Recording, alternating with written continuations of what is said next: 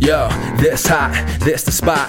There it is, pod.com. We're interviewing the best comedians, so tune in quick and get your ears receiving them. We talking about life and life to stream right to you from the microphone right to your home, dude. Side note, this might get embarrassing, but no, don't sweat, yo, cause there it is.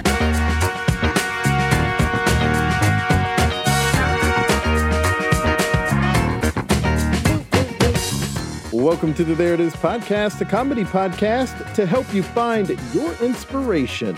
I'm your host, Jason Barr. Let's do this.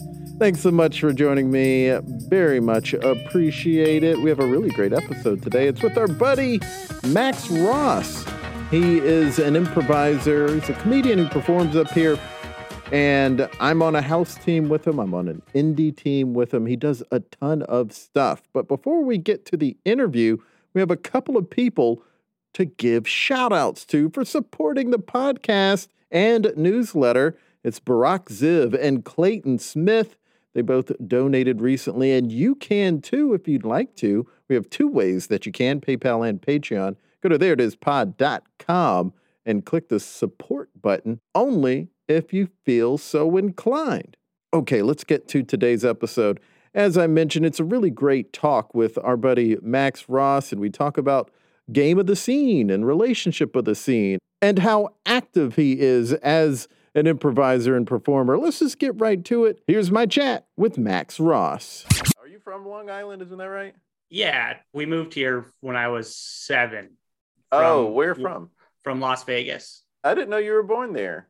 Uh, Um, so I wasn't born there. I was actually born in Philadelphia, and I lived Oh, there. wild. Yeah, I lived there for a year, and then when my parents were pregnant with my sister, we moved to Las Vegas when I was like one, and then we lived there until seven. And my mom wanted to. Well, actually, I think it was it was a combination of my mom wanting us to be in a better school system, and my dad getting a a job in New York that they decided to move. I think it was more. The, I think it was more the job more than was the biggest reason. Mhm, But yeah, mhm. and then I've been living in, in Long Island ever since. Oh, wow. Have you been back to Philly or Las Vegas? Yeah, I just visited this summer with my brother. We went to Vegas. I, I we don't go back to Philly. There's no there's no one in Philly. Mhm. We have no no ties to Philly at all. But yeah, I visit. I used to go every summer. That was my favorite. I, I when I first moved for a long time when I moved here, Mhm. I wanted to move back to Las Vegas. So I would Wow. visit. It. Yeah, because I had so many cousins. I have like, like now I have extended family over there, like over, well over twenty, maybe maybe pushing thirty, like Wow. cousins and like second cousins because of kids and stuff. I, I have a, a large extended family there. Is that So- where your one of your parents are from, or both your Yeah. parents? Okay. Yeah, my my dad grew up in his whole family grew up in Vegas. hmm Yeah. Oh, well, that's cool. Yeah. So you feel like you still feel a connection to Vegas. Yeah, for sure. Oh, that's cool. Yeah, It's interesting when you're born somewhere and you're there until you're like one or something, you know, like too young to really experience the city. And you always say, like, I'm I was born in Philly right. or wherever you're born, but you don't feel a connection there really. Not at all. You're too young. Exactly. Yeah. There's no, there's absolute, besides my birth certificate, which is like, it's a, it's, it's a nice looking birth certificate. Like government certificates are nice looking, right? So this, I have that. I have like this nice looking birth certificate with Philly, like with like the cracked bell or just like, you know, landmarks from Philly on it. But that's it. Mhm. Other than that, I feel absolutely no Philly, like the sport. I hate the sports teams there. I don't like the Phillies or the Eagle. I hate, like, I don't, like, I dislike them. I, I have a strong dislike for them. Well, actually, the Steelers, that's Pittsburgh, but, but, but everything in Philly. I'm yeah. not- wow. yeah. I don't like the sandwiches, the cheesesteaks. I think Pats Really? and, uh, But I mean, had you had a cheesesteak there? yeah, I went to, so I went to John's Roast Pork, which is like the, not like the popular Pats or I forget what, or Gina, uh, Gina's or, or I'm not sure what the other name is. and you didn't like it. Yeah, it was just like a ballpark cheesesteak. It was like nothing. It was it wasn't good. It was the it, you know it was like it was not like the novelty of being there was cool, but it was just like a it was it was not that great. I do want to go to one of the because I've only ever had cheesesteaks outside of Philly, and it probably wasn't a good representation of the popular Philly cheesesteak places. So I want to try it, but I have a feeling I'm going to be really disappointed from I- what I've heard everyone say now who Yeah, do- yeah. who's not from there. Everyone's like, ah, it's just a big wet sandwich. You know, Yeah, it's like not If- fun. Yeah, if you've been disappointed by either Philly cheesesteak sandwiches, then that that's probably a Pat's. this is a hot take to you. I, I hope you don't have a, lot, a big Philly following because I'm like I'm I'm uh, so trashing them right now. Yeah, but like I'll say this, like yeah, I, I think every Philly cheesesteak sandwich you've probably had is probably resembled of a Pat's. Like Pat's, maybe it's Pat's does it a little bit better, but but if you go to John's Roast Pork, they make they have great sandwiches over there. They, the, Okay. the meat is quality. The cheese is not a squirt cheese. Is that Uh, Cheez Whiz? yeah, yeah. Which I guess like I understand like people like I guess it's like you know guilty pleasure or whatever. Like you know this. I've never had a Cheez Whiz one, though. So Okay. I. I, I So you- kind of want the Cheez Whiz one. If I'm being honest, I want to. That's the one I want to start with. Is a cheese yeah. what is Vegas known for other than gambling? Honestly, what is like what is Las Vegas known for other than gambling? Couldn't tell you. Could not tell you. They actually they have a growing improv scene there. Bleach Oh, improv. yeah. yeah. I went to visit. I did a jam. Oh, fun. Yeah, it was cool. I didn't know about the improv scene growing there. That's that's awesome. Yeah, yeah, they have a small little arts center, and they're growing another. They have another theater that's just opening up. I think it's Mom's Basement Theater. Hmm. So shout out to them. They have the Mob Museum there. Uh, Someone has a residency at the you know whatever the lo- location. I can't remember what venue does residencies. yeah, One yeah, of those casinos has people come in and do. I guess it's a couple of them. I imagine it's a couple that do residencies. But yeah, entertainment, dry heat. yeah. That's it. That's that's what they're known. for. Yeah, yeah. Actually, it's cool. They, I think you're kind of a sports guy, right? They have the Golden Knights, their Hmm. hockey team. Like they never, Las Vegas never had like a professional sports team because it was, you know, all these professional sports didn't want to touch Vegas because it was legal to gamble there. So, you know, Mhm. sure they're thinking that they're going to be throwing games or whatever like that. But Mhm. they have this hockey team, the Golden Knights, that was made like great their first year, and like that's their team. It's so cool because like when you go to visit them now, like everyone's got stickers of the Golden Knights and jerseys, and they're all like huge Golden Knights fans. where- Whereas they like just adopted the Raiders in the town, and like doesn't really feel like their team, but like it's it's cool. Yeah. Like it's like Las Vegas is like starting to build like this identity as like kind of a place other than just this place to go on a to a vacation. Uh, oh, that's cool. You know what I mean? Like, yeah, like it's just I I, I just see my like cousins and aunts like they're more proud of the town or or they just have more to talk about and more to like be proud Yeah. of because of the the the the Golden Knights is like Mhm. their thing. That's been really cool to like see that kind of the magic. Yeah, yeah, yeah. The camaraderie of a sports of a good sports team in your town. Yeah. What are your teams? You know, since you lived in Long Island so long, you, or is it a local team that you pull for, a New York City team? Yeah, I'm a. I'd say I'm like a Met. I'm definitely a Met fan. That's my. That's probably my local team. Other than that, I, I'm Vikings, Minnesota Vikings in football, and oh, hockey Islanders. Mhm, I don't really, mhm. I don't really follow them as much, but yeah, that. I think growing up, I liked to be di- like different. So like, I liked having a. I didn't want to be like a Giants or Jets fan, Mhm. and I my grandpa was from Minnesota, and he was a Vikings fan, or my, or like maybe he talked about it, and like Randy Moss was big once I started getting into football. So I was like, okay, I'm a Vikings fan because I like watching Randy Moss and Daunte Culpepper just throw to him. Mhm. But yeah, Mets were cool. Mets, honestly, I think I, I think I picked Mets because it was another team that was just like, especially Long Island, most people are like Yankee Yankee fans. I, I guess all over New York, most people are Yankee fans. So like it felt like just like the choice to be like different, to be different and more creative, to be like a Mets fan, to live yeah. in the struggle. Yeah. Yeah, it's definitely gotten a lot cooler to be a Mets fan in recent years. I feel like, like I feel like a lot more. It's more popular.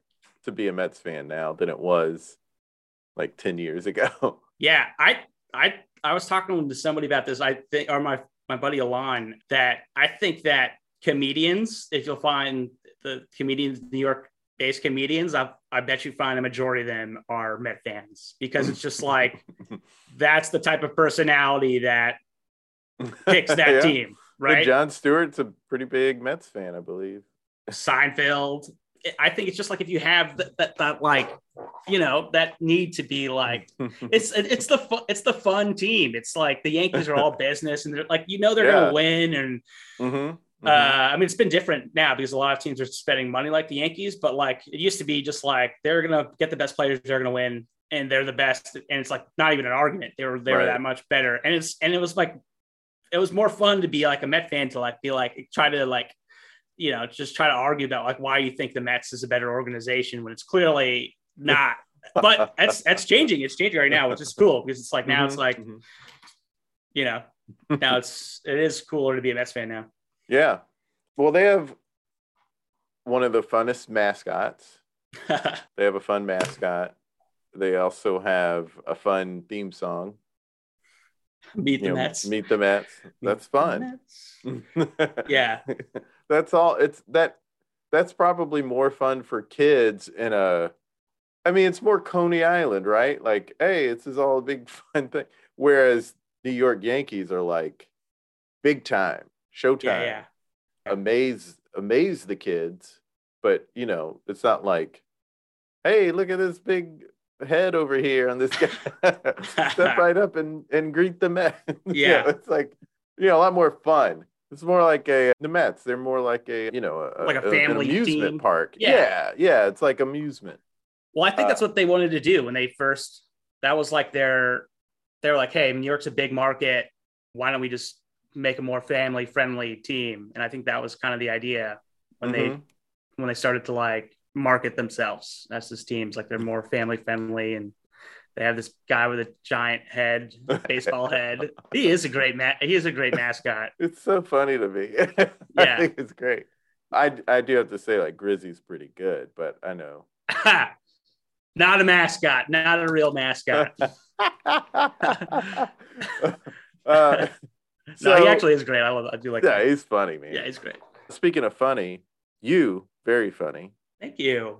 You're welcome. How long have you been doing improv? I feel like so when I first saw you was 2017. It was your level 2 class show that I first saw you in and then we were in level 3 together. But how long had you been doing improv? Had like did you do did you start UCB before you started Magnet? Oh, so you were doing them concurrently. Yeah, I. Uh, That's right. I remember that now. Yeah, yeah. So that, that was the year that I started. I took a free class with Rick Andrews and just fell in love. I, I'd wanted to do stand up since I was in the third grade, Mhm. and because I was just didn't know how to start writing material or how to start performing. Didn't know anything about improv Mhm. or anything like that, other than whose lines anyway. I had no idea how to get started until I found this free class and just f- fell in love with it. Just became obsessed. And improv was great because it's like I didn't have to do any homework. I just had Mhm. to show up and be and just you know be myself. And yeah, I've been doing it ever since. you had a very like immediately you stood out not only Thank because you're funny but you have a a presence on stage where i was like when you're in a scene you're the interesting thing that's happening because just the way you perform the way you hold yourself i mean it is a it's a stage presence but also like your choices as a performer blending together really well Thank you so much for saying that, Jason. I love when you say that because I know you have such this long history of improv. So when you say stuff like that, I'm like, oh yes, validation. That's what I, I'm. I'm constantly looking for that. well, you're Uh, naturally funny. Is that? I mean, have did you just grow up in a funny family? Were you told a lot that you were funny? So my dad was pretty. He's a charismatic guy, funny guy. I think it just came from I grew up kind of just just overweight and and like how I how I started to like develop like just it, just being insecure about being overweight and just like just when you're insecure about that, you I, I had like a lower self value or like self image of myself. So just like through that, just like finding kind of comedy as a way to kind of like make myself valuable, just like just being funny in front of my friends Mhm. and starting to do that. I think because of that, like finding comedy were, were, were like a- as a tool for people to like be attracted to me and to like me and to Mm. want to be around me, just fueled the fire of me wanting to be funny. So I was Mm. just constantly seeking ways to make people laugh and just just really trying to to you know hone it because I wanted to I wanted to be have people like me. So that was like that that was like it felt like that was the only way I could do it. Now, like I've I've done a lot of work and therapy and stuff to kind of try to separate myself from that. But like Mhm. for a long time, I think just when you're when you're insecure about yourself, you find something like comedy or something that you Right.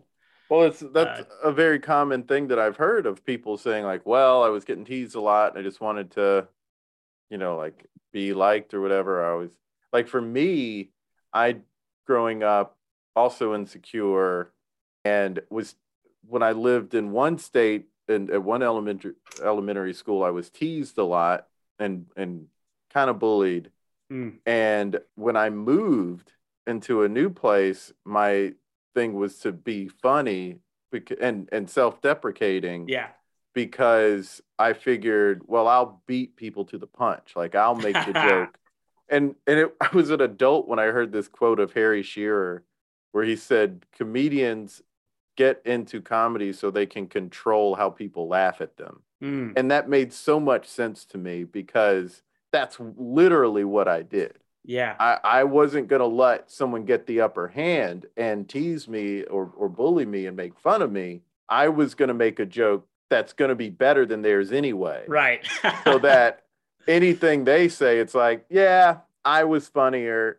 Like, yeah, you know, I- exactly. or I already made that joke and I did it better. So, like, yeah.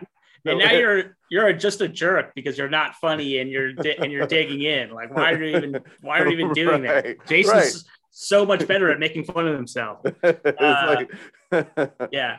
like Jason can do that. You can't. Yeah. yeah, yeah, yeah, yeah.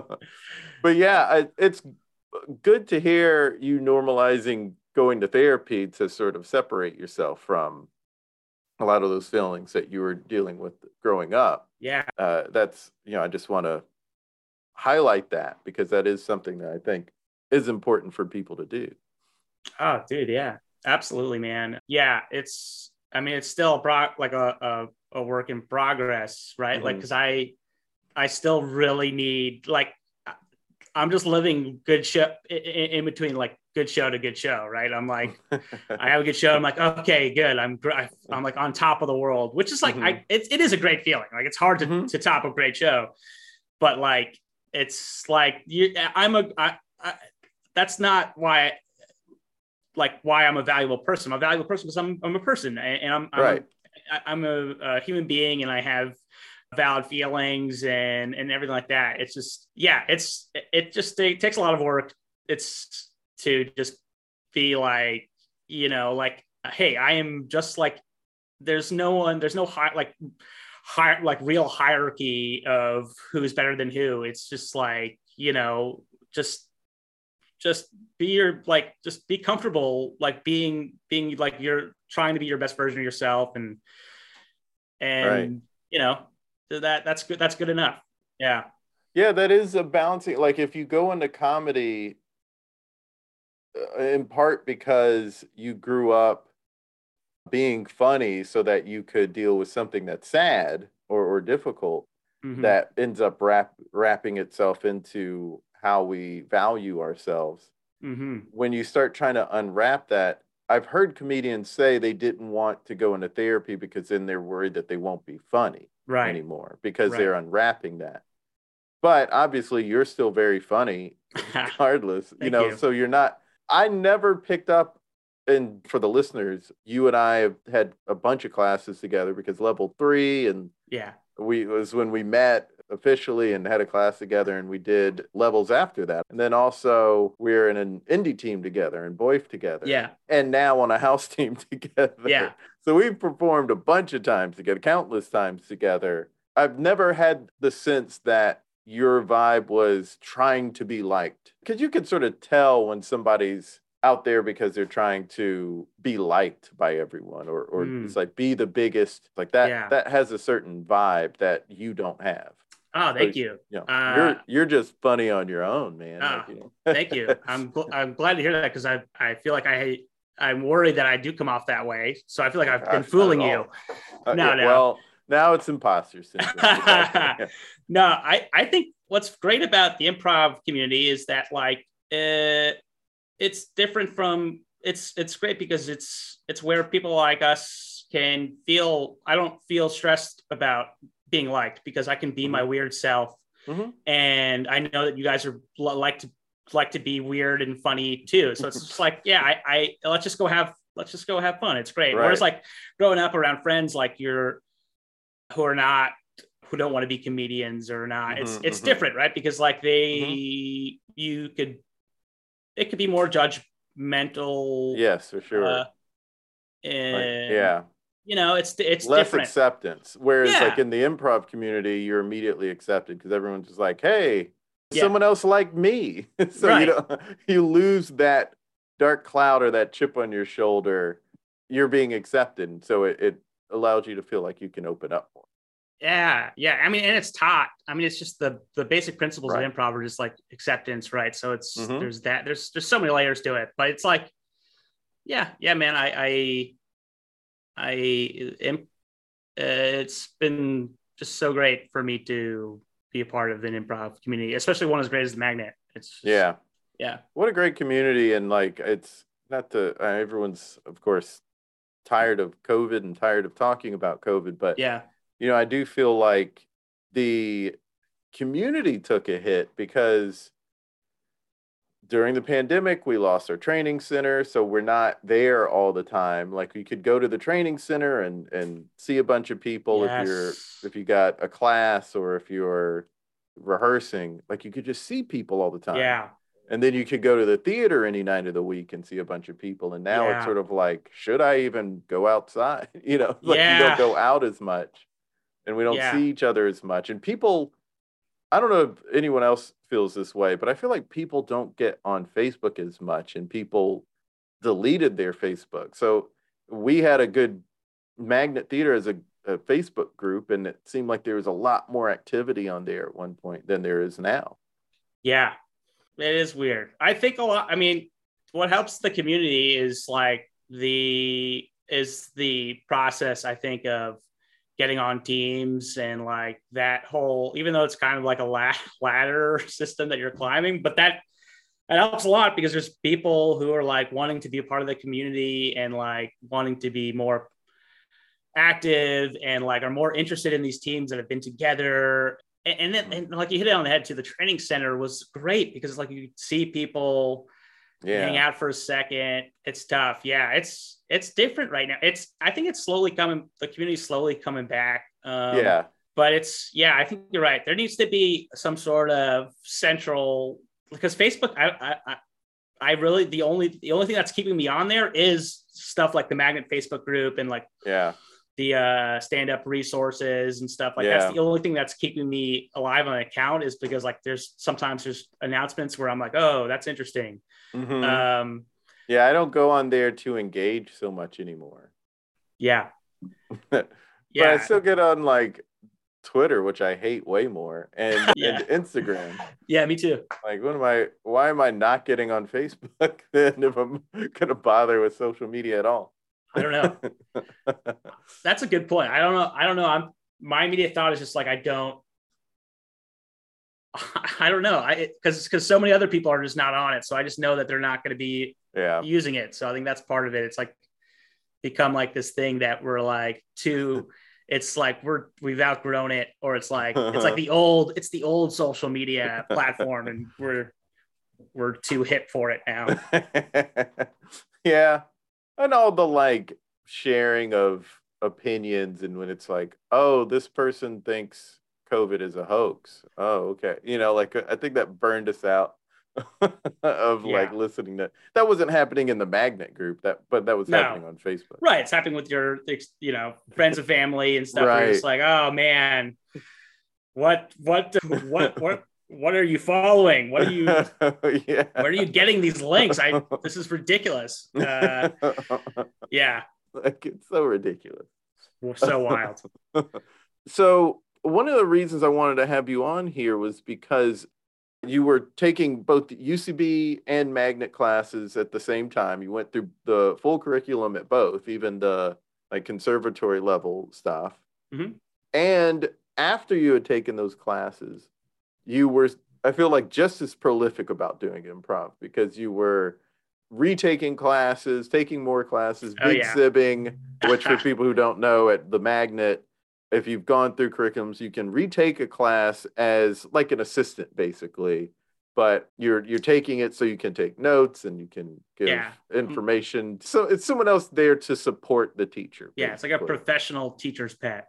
right but you're improvising with everyone you know Yeah. you're not you're not just sitting next to them and taking notes you're Right. like imp- you're you're in, you're engaged Yes. Um, it's great. It honestly is great. It's such a smart. I think every theater should do that in their I agree. classes. Is have someone who's been through the classes to can who can help because it it's it's just helpful in every way. It, it's Yeah. like a very good bridge uh, when a teacher's trying to explain something. Having someone who knows how to do it because they've been through the curric, they've been through a few of the levels. Yeah. They'll be able to exempli- exemplify it to the rest of the class in a way that someone you know if it's a bunch of new people who have never done improv they they they aren't getting it you know and Right, so having right. that big sib there to display it helps helps Oh. it, it just everyone benefits from having it I agree. I agree. It's great. It's great for some for like them to have like a good kind of direction to shoot for, Mhm. especially when big sibs like myself who have like been doing it for who are more confident improvisers, whether they I should be or not. But like you know, I don't like these exercise. Like when I first took the classes, these exercises had a lot of weight to them. Like I, I put a lot of weight on each exercise. Like how I'm going to show, how am I going to show my classmates how funny I am and how good I am. Where now I know it's like it's just an it's like an exercise that means absolutely nothing at all. I literally am just trying to do the thing that the teacher is telling me to do. right Let me show you guys what kind of what I think that they're they're asking us to do. Mhm, And mhm. You know, usually that's that's a good way to that's a good way to learn because like okay, this that's how Max is doing it. Okay, okay, that's okay, that's what we're doing.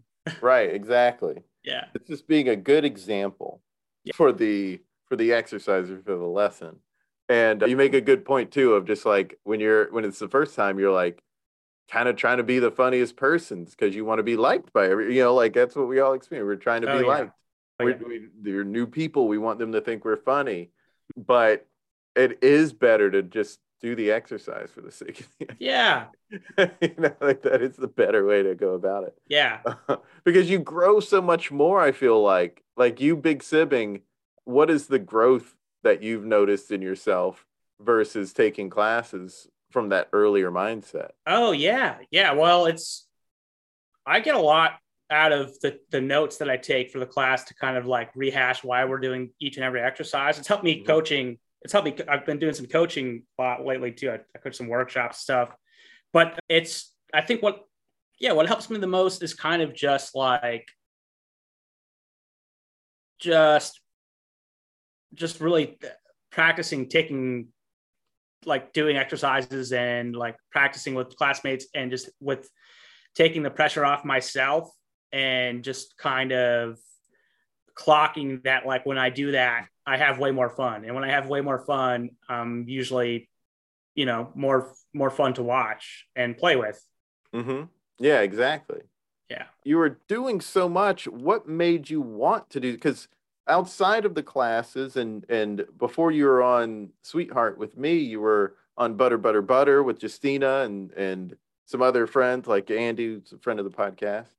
Mhm. and there was boyf our indie team and then you have a duo with steve white right yeah Yeah. and were you on any other indie teams? Weren't you like second cousins? Weren't you the, Yeah. another indie team? You were I was with Second Cousins, another Magnet Indie team. Mhm, uh, mhm. picture which has top- Shannon Krowicki, Yeah, another previous guest, friend of the podcast. yeah. Honestly, I love that team so much. They're so Yeah. much fun. A lot Uh, of fun people on that team. Yeah. Yes. Picture Talkies, which was a movie form team from UCB. We kind of had we had a small run, but we had fun doing that. Oh, Um, yeah, just as much improv as I could find.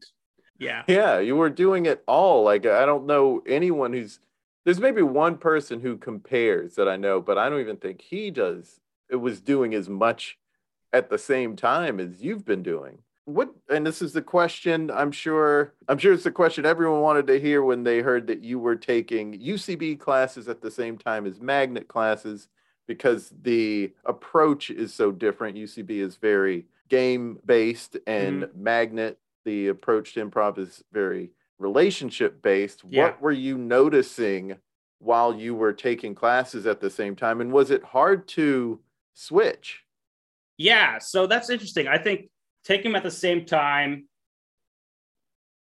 was so I, I, I already taken three levels of magnet before I started taking UCB classes. So I was already kind of I was like it's only been like six months, but I was already more confident in, in improvising before I started taking UCB classes. So that was one thing going into UCB, I was kind of more confident. But I guess what I noticed the most is I don't know, UCB it had a lot of performers who put a lot of pressure on themselves to be very funny and a lot of, there's a lot of very funny people in UCB. It attracts it attracts really funny people. But I think what I noticed the most is kind of their focus on game and, and the comedy engine was probably the biggest difference. I'll say this. I think going back, I would have liked to practice improv more before I started taking UCB classes Mhm. because I think that you need to be confident, uh, way way more comfortable performer before you start worrying that much about game Mm. because it could put you in your head. And I think that was happening a lot for me. It, it uh, Mhm. for me, I was in in my head a lot about game, about how I was playing it, what's the smartest way to play right. the game or the scene and ball and this and that. And I think it's a curriculum that is for people who are more advanced improvisers, I think, because it's it's Mhm. easier to handle once you're more confident. But Yeah. it took me a while to get comfortable with game. It took me a while. Yeah, me I- too. Yeah. Yeah, I, I think you wording it as like the engine of the scene makes makes it make a lot more sense to me. But I think the way when I first was learning about game, it just made me think about the initiation being clear for what the game is. Mm. And that got me in my head. If I didn't have a good enough opening line, Yeah. that it wasn't clear to them, then it's like, oh, this scene's gonna suck now. Or if I'm standing Right. on the sidelines thinking like, how do I get this initiation line right? Ugh. Then I'm not listening to what's happening in the on the stage. and so the thing that I've sort of noticed, and I and I'm definitely I'm not an anti UCB person or an anti game person. And I think that is how a lot of the discussion got to be, which was silly like the uh, in the overall world of improv uh you had people who were pro game and knocking people who weren't and people who were relationship based and sort of knocking people who were Yeah. game based and it got silly but i think if you are a bit machine if you're just someone who's like does bits Yeah. You're going to do great with game centered stuff. And for, I know I have some listeners who don't do improv. I guess we should explain the difference here when we say game versus relationship versus no rules. is a theater, a big Hmm. theater that's like a no rules sort of thing. Game of the scene is sort of like what is the thing that's happening that makes the scene funny in a very premise based sort of way. Like one thing that everybody knows, and no one uses game in this way, but I think it's accurate. Everyone knows Whose Line Is It Anyway. Mhm. And when it's a scene where it's like they have these things that they have to do right. to do their scene, that's a that's a game, Yeah, basically. You know? right. Now at a theater like UCB, that's not the way it plays out because it's not short form improv like Mhm. Whose Line Is It Anyway, but that's a game. Right. where it's like this this premise. I think if you look at this is maybe a random reference, but if you look at some of those great Barney Fife scenes from Andy Griffith's show, those are kind of game centered scenes because there was something very specific about what Barney was doing or thinking, and the comedy was being derived from that specific thing. And that's Mhm. sort of that you could see- see that as like game centered. That's what game centered is. Yeah. Whereas relationship based stuff is more two characters. It's like a Neil Simon play. It's like The Odd Couple, where you've got the straight laced one and the slob, and the slob is annoying the straight laced one because he's being so slobber, you know, so, so Yeah. sloppy around the place. And the straight laced one is annoying the slob because he keeps picking up after him, you know. And so it's Right. how their different personalities are affecting each other. Yeah. That's the basic difference. The scenes don't necessarily look all that different or play Yeah. all that different. Right. I agree. Yeah. It's just kind of like how you think. It's how your brain works, you know. And Yeah. if you're someone who, like, uh, one person who's great at game-centered scenes is Ben Schwartz, and Ben Schwartz is great doing bits. Yeah. It's so good. Yeah. I think you nailed what the difference of like philosophies are there. And I would I would say that relationship, you need to nail that before you can get to game. And I, I, would, would also agree. say yeah. I would say that people when you're taught like magnet teaches relationship based like we're playing we're, we're we're getting to game we're getting a lot of times we're getting to character games or Mhm. we're getting to games where it's just like these two characters are in this in this weird world so we're playing like a what if this Right. world was just filled with marbles as like their uh, currency or whatever Right. but like the relationship stuff is so important up top of the scene Mhm. to like get the audience to understand what the scene is about. What is the moment in time that we're looking at? right. How do these characters think about each other? It's so important to nail that down first because if you start with bits coming out, you know, It- it- it's, It's- there's a there's enough there that's not clear to the audience. Yeah. like, well, what am I watching? right? And they're like, and they don't care what they're watching. They're like, okay, that was really funny, but you better come up with some more bits, you know, or like, I don't know, like why why else am I watching yeah. this this scene? So Yeah. like, you need both. You you need to have both in, in a balance. Mhm. Yeah, and, and I would say that like, so I think I think Magnet gets kind of loosely teaches game by like making us focus on the relationship, but they Mhm. don't teach us about so much about the handshake, about agreement of what the game is and like how we're going to play it. Where I, I- I think that's the next step, which UCB does. What they're teaching you is framing and then playing the game. Uh, and then when they do premise based stuff is great too because you'll get to game faster that way. But Mhm. I also think that when you're laying out a premise, you want to do a good job of setting up the relationship and that quality stuff. Yeah. I don't think one school is better than the other. I think both schools need each other, and and I think they both. I think you they both teach the same thing, just like they're one's on a different spectrum. They're both on opposite spectrums.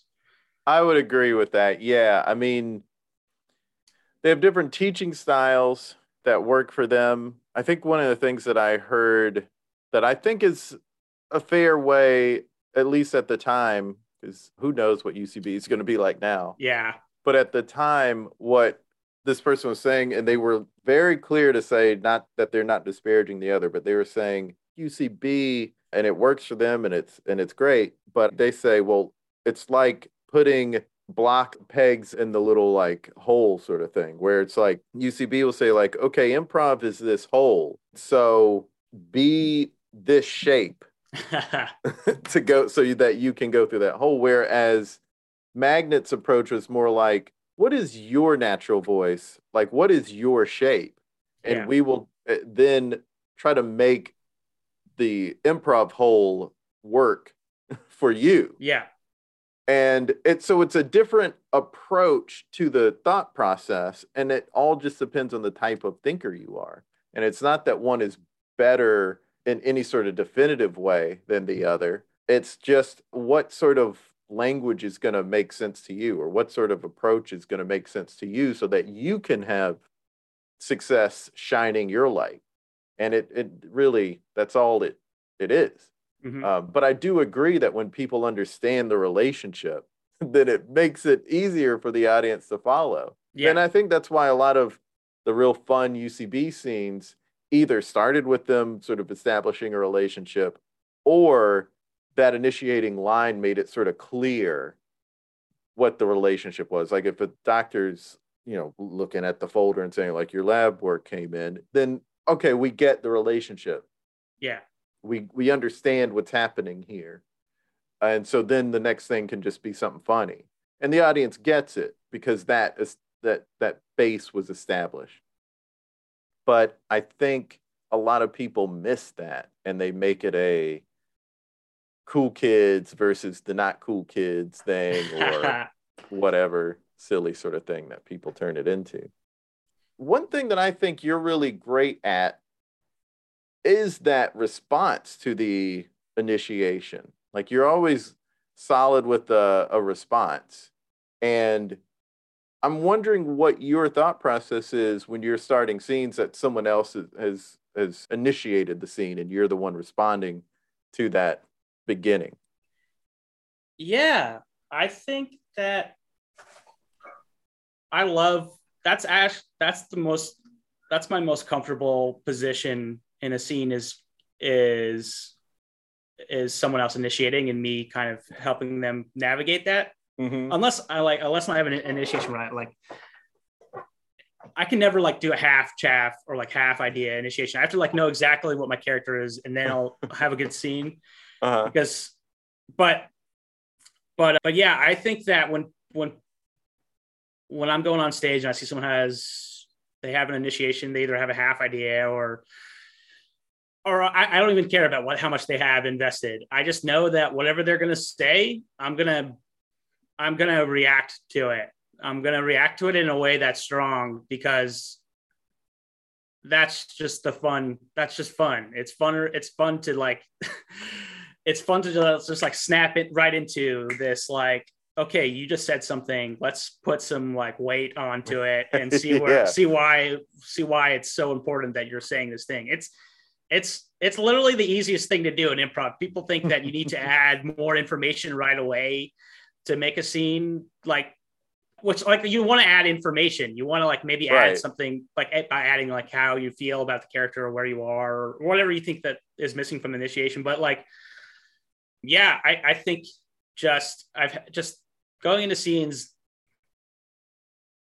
and just like reacting to Mhm. what the person just said in a way that you think is truthful and like that I'll find is truthful like is that something a oh. statement that would upset me or is that something that i would get excited about Yeah. just like see where that takes you because it's because you're not no matter what you do unless it's premise based improv where you need to maybe play out a couple of lines before they get to this unusual thing that they're trying to get to but usually that's not even usually no one has that clear of an idea of what they want to do it's just Right. easier to just just like react in a big way and be like okay why why why care so much about this and then why hmm now you care more about it too Yeah. Um, yeah.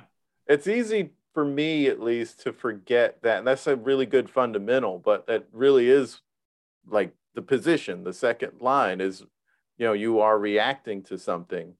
And it's, you know, not to put too much weight on the seriousness of that reaction, but that is kind of an important position because if somebody does something really big and and starting out a scene and you just go you just kind of don't respond then it's it's if it's just sort of like a oh okay then it doesn't mean anything. Right. Like that big thing they just did doesn't have any sort of significance Yeah, yeah. Now we got to invent something else to be interested about.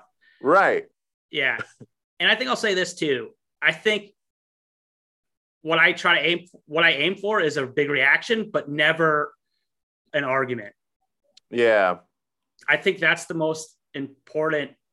Not most important. There's so many different rules about improv, but like that's that's like that's a good. I think that's a good. That's something that you should shoot for. Is like yeah. it it's a, a, a reaction that doesn't lead to an argument. It's a reaction like that where you're like whoa how do i how do we deal with this how do we deal with this now that you've just dropped this thing? Yeah. And yeah that's it is very popular for people to turn it into an argument and then it's sort of like okay like what ends up happening in those scenes is it's just two people arguing but we don't really know why Yeah. like we're not really invested in why the second person to speak had such a problem with yeah, what was being presented and so it doesn't mean anything to any of us right. and at being able to say okay i just won't disagree with them for, that we're going to do this or if you're going to disagree have a reason and be very vocal about that reason Yeah, because that can be funny but it's just it's hard it's hard when someone's like well i don't want to do that it's like okay well what's what's even happening now then yeah, like, why don't you want to do it? Like, Yeah, yeah. now we could get somewhere if you Yeah. just say that. yeah. And and are you gonna or once we get to the next thing, are you gonna argue about that again? Because you Right. seem because you seem to like to argue about everything. So okay, there's another whole scene about people who love to argue with each other. All right, right. And neither of them are saying, "Well, I love to," because that would be funny if they're like, "I just love arguing with you. Let's do Yeah. it some more." But yeah, yeah, that never happens. It's always just like, "Okay, why are they arguing so much?" yeah, it's like all of those why questions when you're sitting in the audience. The answers would make that scene better. yeah, they would make them so much more fun. yeah. What makes you want to do so much improv?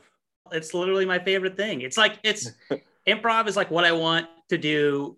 Like, like I'd love to be in like a writer's room for like a sketch show or or sitcom where we're riffing, we're riffing for the first meeting of the day, and then we're you know going and writing our ideas. But like really, what I'm like want to do is to be in that room with other funny people and having fun. Mhm. And improv, that's what improv is. Is we're Yeah. we're going up there and we're like pitching we're basically just pitching ideas to each other but but like we're just instead of like you know sifting through ideas we're going right with our first the first idea that we think of right away so it's not always the it's not always the best but i just love that i love i, I love just it's what i've wanted to do what i've always like you know before improv i've always i was always the friend who was just like let's joke like i'm just trying to get do bits with friends and like just like Yeah. oh please just do bits with me. Just please do that with me. I i just do anything. Just say anything. So it's just like i uh, to do that with people who are like good at it and have fun Mhm. doing that it's just like it's the best. It's i Mhm, love it. Mhm. and i love getting and, and i do it so much because i want to be i love to to just get feel myself get better at it. And the more i do it i felt myself just become more confident and and because of that it's just more fun it's more fun when i'm I've, i'm feeling more comfortable with it Mm-hmm. Yeah. Oh gosh, it is a lot. I've I have felt rusty lately because there's so much time nowadays in between doing Yeah. shows that it's sort. Uh, the good thing about it is, I I'm not doing it enough to where I can go. Ah, I had a bad practice the other day, or I had a bad show the other day, and, and this is my time to to like reclaim it. Now it's just sort of like I, that's not on my head. I'm just like, okay, what do I just want to do? Like, Yeah. what do I want to work on? Like, what what do I want to focus on in this show? Like, oh, um, I'll do better character work today, you know, and, Yeah. and I can just try to have fun with that. It makes it a lot a lot more exciting and just like a fun thing than like, oh gosh, I stink. But that's not a great attitude. I mean, like, there was someone, Billy Merritt was on the show, and some advice he was giving was after the show, the amount of time it takes you to go from the show back home is the only time you're going to think about the show. Mm, Once you're done, regardless of how it went, forget about it. yeah And that really is some of the best improv advice I have ever heard because whether that show was great or bad, it'll it can get you in your head if you think about it too long. oh yeah But now I I I am I, I feel like I'm now getting out of the rustiness, but at least I have that benefit of the last show was too long ago for me to get in my head about it going Yeah. into the next show. that makes it easier. Yeah. Oh, I do love I love that advice. That's good advice. Yeah. Um, You also took a stand-up class, right? yeah, yeah. I've been I've been getting back into it a little bit. That's what I yeah yeah I love I love stand up. I've been trying to do it. I've been wanting to be a stand up comedian since the third grade, Right. and I'm just that's like the thing that I keep putting off. But yeah, I'm getting back into it into it now. Um, Where did you take the class? so I took a couple of classes. I took a class from Laughing Buddha in the Mhm. beginning of the pandemic with Kevin Dombrowski, who's great. Mhm. And then I took a class with Rick Crom at the Comedy Cellar, which Oh, cool. highly recommend. The guy is a professional, so good. I mean, Kevin Dombrowski was great too, but Rick uh, Rick Crom's just been he's been doing it for a long time. He's like very quick to like help you with your jokes on your feet. Just so skilled at just like helping you work on your your set. Can't Oh, recommend him cool. enough. Yeah. That's cool. hmm Yeah, I want to get back and I haven't done stand-up in forever, but I keep writing my jokes. in my and like I keep writing I'll have ideas and I keep writing Yeah. stuff down, but Let's go do a mic, man. Yeah, I want to, and I want to with friends just so I can have fun that night instead Yeah. of being the only person there and and no one's talking to you Ugh, dude, or paying attention to you. That is literally the biggest resistance I'm having Yeah. of like really getting going with it. I know once I start getting going, like once I start getting a rhythm of going, I'll like really start going. But uh, it's a tough community to break into. Yeah. It's not as welcoming as the improv community. No, not at all. Everyone is I feel like everyone is trying to like it's all like so career driven, I guess.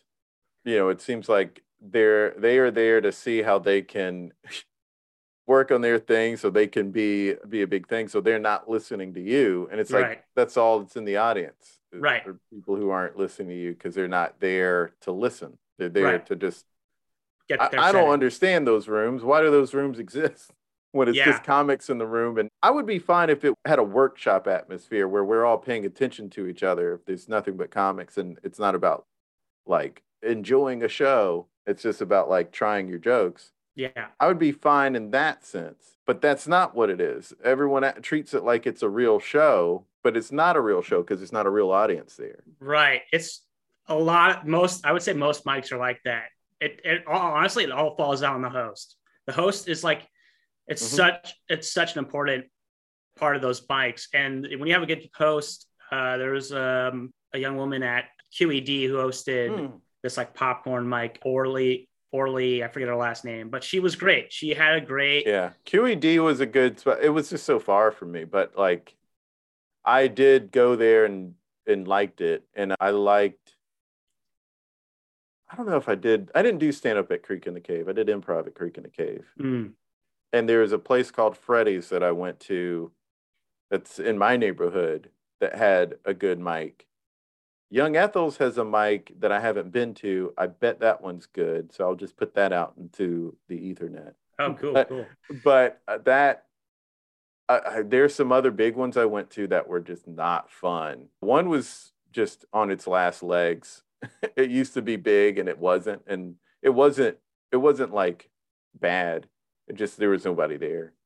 And another one, a, a bunch of people were there. It's one of the ones that everyone talks about, but it just felt like playing to an industry crowd that or something. It just was Yeah. not fun. Yeah. it's like I don't know. It's tough. It's tough because it's a mix of people, yeah, who are like going every night working on their stuff. And like if you're I, I totally get that. If you're constantly just going to these open mics and you're working on your stuff, you know, it's hard. You're, you know, it's hard to to share your focus with these people who are sharing the stage because there's a lot of people who do these mics who are like, it's their first time doing comedy and being in the comedy world. So they don't have I don't know what's the best way to say it, like the best like feel for what the comedy scene is all about or or Mhm. like what is appropriate or what's not. right. It's just a large mix of people who are of variant skill levels. So it's tough. It's a tough. It's tough. It's tough. I will say, like, if people, if someone is really funny at an open mic, they'll they'll get the crowd invested, and I've seen people do well. and I've had I've had a couple of joke like not not never a full set because I didn't I didn't go enough.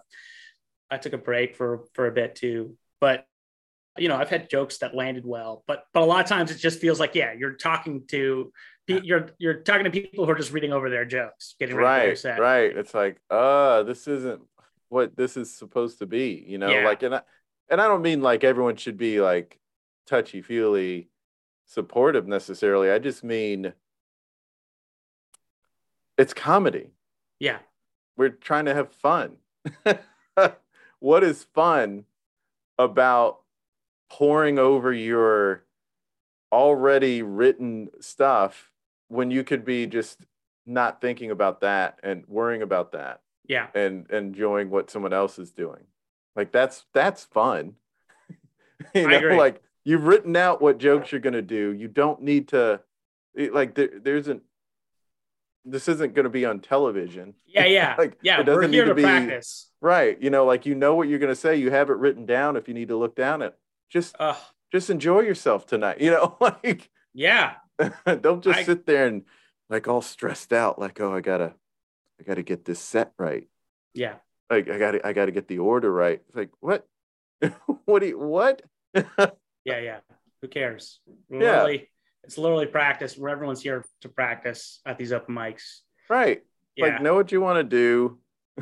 Write down the the your jokes that you want to try that night on a sheet of paper. And then like just put it in your pocket until you get on stage. Yes. like just I, stop I agree. about it. I agree. Yeah, there's there's I, I would say the good hosts get kind of get that across, and unfortunately, there's a lot of hosts out there who are just not don't really care that, uh, or or don't care or just don't realize that it's important to hmm get the audience involved to like you know get have a good have uh, everyone have a good ex- experience right Right. it's tough Right. it's a it's a it's it's a yeah it's it's a Yeah. tough it's a tough community for sure Yeah. Yeah. I had a good time going to to Freddy's. It, it like everyone was supportive of just like what the night was, and so everyone was paying attention. And it wasn't like I don't know. It was just a fun room. It was a nice. It was a nice mic. I liked it. I don't know if those guys are still doing it, but they ran a good mic. I'm thinking of running. Of someone told me like a year ago that I need to do a mic. That I need Yeah. to like set up. i was going to say this i was just about to i was going to say like well, well you should just host a, a mic jason like you know what what what needs to be done just do it Yeah, I don't know why I'm dragging my feet on that. I guess I'm I'm feeling like I don't know. I've really gotten in my head about a lot of things. I'm like, oh, Mm. it's got to be good.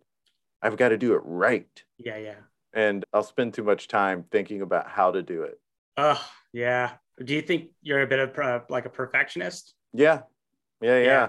i struggle I- with that too man yeah. I saw something. I'm a Capricorn, and someone shared some something on Instagram about Capricorns and perfectionism, and they were like, "Do you like Capricorns? Do you wait to actually start working on some an idea until you know you can do it right?" Oof. And I was like, "Yeah." And I was like, "That's perfectionism." oh man and I was like, "Oh," but that's totally what I do. yeah yeah if I if if there's some part of it where I'm like, I don't know, that needs to be tweaked. I'm not sure. I'm not sure if that's the right way to do it. Then I will wait to do it. Yeah.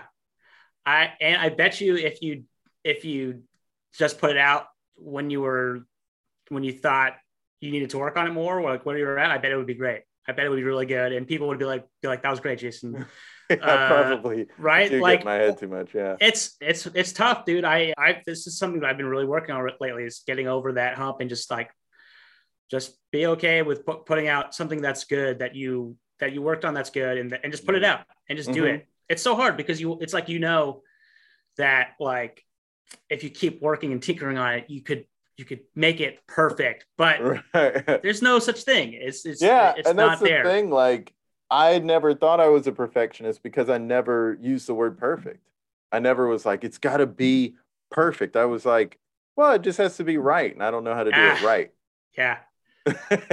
so that Weird. seems like normal to me to be like, no, it just I just want to make sure I do it correctly. Ah, I'm I so oh I feel so heavy with this, and we need to get over this, Jason. Yeah. We need to to you know just start putting shit out there. There's so many people that I can think of who are like prolific in what they put out, and Mhm. and and there's people who I think that are like everything they put out is like solid. It's good. I mean, it's Mhm. never it's maybe one video where I'm like blown away, but most of it's just like good. It's good, and it's like oh yeah, this is Mhm. good comedy stuff. This is making me giggle. There's people who are like not the greatest putting it out every day, but like the, the people who are doing still doing that, putting it out a lot, and I'm just like oh this is not not really hitting with me. I'm still like in the back of my mind, I'm like yeah, They're but they're put, they're putting it out there. They're putting it out there, and they're and they're they're they're practicing putting it out there and and and, Mhm. and getting it out there. That's all that that's that's all it is. We just gotta I think what I Yeah. should probably do to like bridge the gap to like uh, you know as just as like uh just to like meet it in the middle, it just as a compromise for my psyche and for creating things is make something uh, you know on at whatever pace and then if I don't think it's good enough, just don't put it out that day. You know? Like if like I I I am not someone because I'm not a bit machine, I wouldn't want to do a TikTok a day or or something like that. But you know, maybe three let's say 3 days a week I I, I just think of something and then I put it together. If I don't think it's right, I don't have to put it out. no way. But l- at least I'm going through the process of creating something and I still I still gain that experience. Yeah. Whether I release it or not is, you know, who cares? I'm still Yeah. honing a skill. yeah, absolutely. Yeah.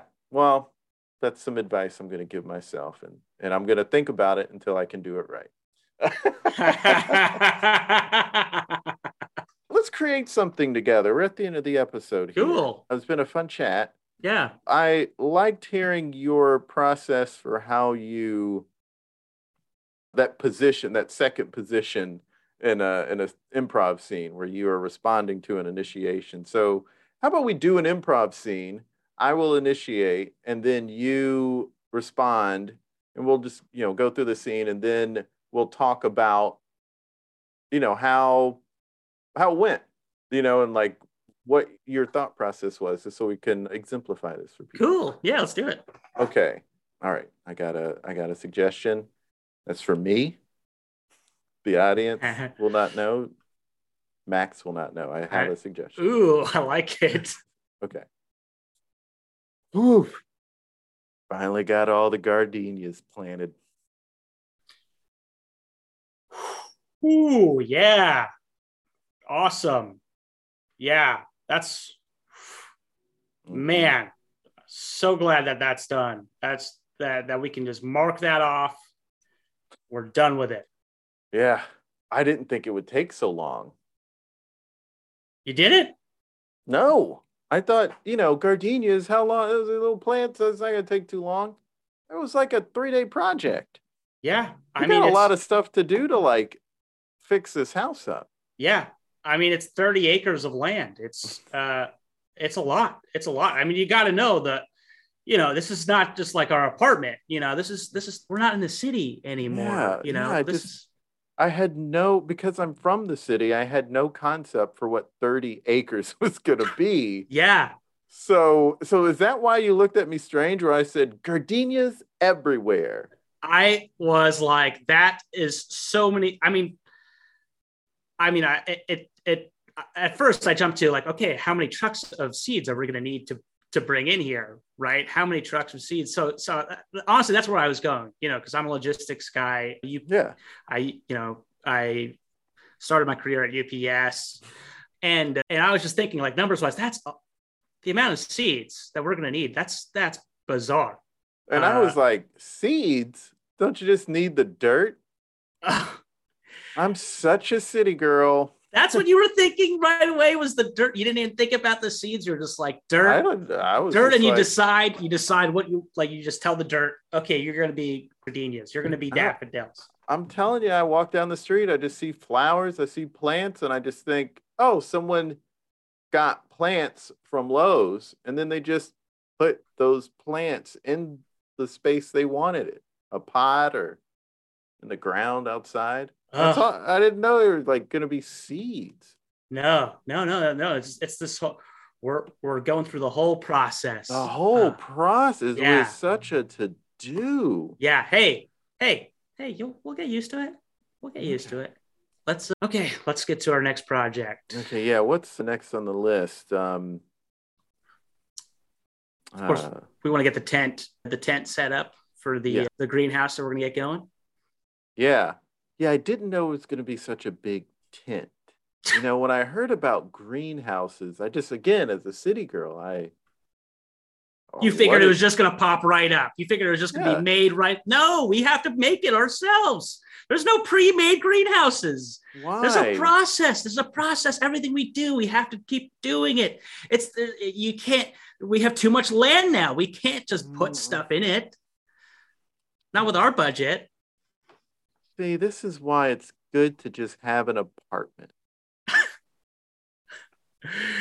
Because because you could just you could just mix and match in the apartment. I could just I can buy throw pillows like nobody's business. Any plants outside, that's the building's business. That's not mine. Oh my gosh, Danielle, Huh?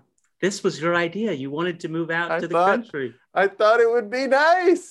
I Uh, didn't know it would be so much planning. hey, we're hey hey, we're gonna get such a strong work ethic after being out here, and and, and we'll be just like normal, you know, normal farm folk and living off the land. It's it's gonna be a beautiful life. You know, let's let's hunker down. Let's do it. Let's do it. okay. So scene. Someone's running across the stage and, and uh, editing the scene.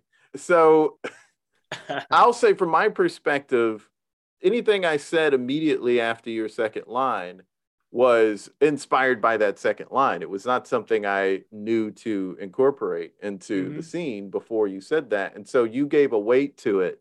Or because it made me realize I was like, finally, I got the gardenias plant. And so then you gave some weight to it by being like, oh, yeah, oh, wow. yeah. Wow, that was a lot. Yeah, you did that. And so it was sort of like, oh, yeah, so this was a big deal doing Mhm. all of this. And so I didn't know it was going to be like, I've been working on this so many days. I didn't expect that. Like, I didn't, when I made that initiating line, I did not think about that part of it at all, of the scene at all. That came from you saying, you know, you giving that weight to it Hmm. So from your perspective what is what are you thinking like what was the process like for you and how did it help you to continue on in the scene Yeah, yeah. So I was in anticipation. I was I was a little bit in my head, just a little bit, just just a tiny bit. Like, man, I really hope I, talking yeah I really hope I really nailed this reaction. all I, I was a little worried that was gonna happen because i just like did all this like you're so good at yeah. this you're so now i'm pointing out the thing that you're gonna now do yeah yeah. I mean, I didn't and I didn't give that much information in that first line, but but I was just trying to nail down how I felt about Mhm. how kind of I felt about what just happened and how I was like feeling with you. We had just done this work. So I was just like, okay, you said that was exhausting. I was like, there's no way I'm not going to play the scene where I'm like, you didn't do anything. Like, like that's how many times have we seen that? how many Like, times I'm- have you seen that yeah Right. So I'm like, okay, like realistically, if I'm in the, if I'm with a person who just said that, I'm probably feeling the same way.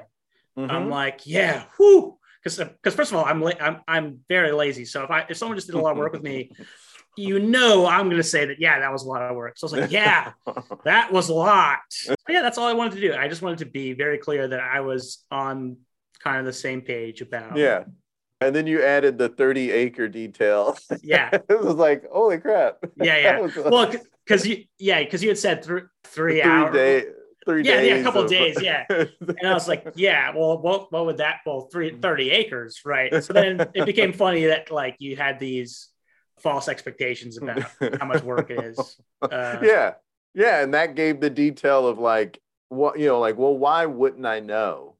I was like, well, maybe because I'm from the city and I just didn't know. I'd never really been out in this kind of spacious land. Definitely didn't know what it's like going to be like living in this kind Yeah. of land. Yeah. yeah. A couple of yuppies who decided that the city was just too mainstream and they want to live a simple life. And they got 30 acres of land. oh, man. Yeah. So to me, and obviously, like, you know, Zoom prov that people aren't seeing, you're a big, you're real good with physical stuff. Uh, so there was a little handicap there uh, doing improv that people can't even see. Oh yeah. Uh, that so I noticed you were using your face, but you weren't using your face and body as much as you probably normally would. Yeah, that's true. yeah, that's what I do. I love really painting an emotion on my on my face. Yeah, uh, yeah, you do.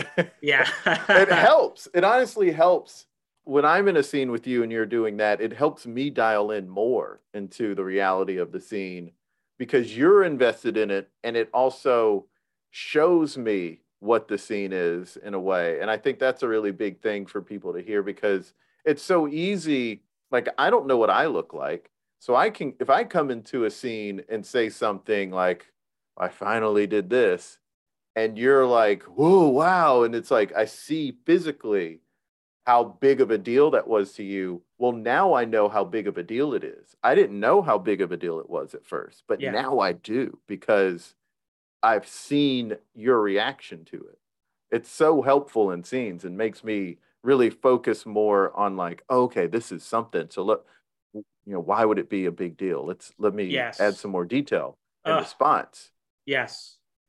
Yeah, it's so much easier to than trying to figure out why they said that they're on what and the difference between someone saying, "Oh, I'm uncomfortable," and the difference between someone saying, "Like, what is like, why are we doing this?" Like, it's like, yeah, it's like you don't um, um, until you. The more physical you are, the more believable you are. Like that, you're experiencing this emotion that you're you're trying to convey. So it's just like, yeah, it, right. It, it helps keep you in. It helps keeps you in it, I guess. Right. For sure. For sure. Yeah. Well, there it is. Max, thanks so much for being on the podcast. Thanks so much for having me, Jason. A longtime listener. Absolutely honored to be on the podcast. Thanks so much for having me, man. It's been a blast. It was an absolute blast having him on. I hope you enjoyed that. Give this new venture he's a part of a follow on Instagram at Bunny's Improv. It's an improv group slash theater startup that's holding drop in classes every Monday from 7 to 9 at the Canary Club on the Lower East Side. Their opening show is on October 3rd, where they'll be waiting tables and improvising simultaneously, which sounds wild. Ticket links are in their Instagram bio. Follow us on Twitter, Facebook, and Instagram at There It Is Pod, and subscribe to our YouTube channel at There It Is. And follow me on Twitter at Jason Farr Jokes and Instagram at Jason Farr Pics. Go to ThereItIsPod.com for newsletter and support info. Links in bio. Until next time, be good to each other. The music for the theme song was created by Neil Brooks. The rap was written and performed by Nick Acevedo. The logo for There It Is was created by Jeff Prater. The There It Is podcast is produced by Jason Farr.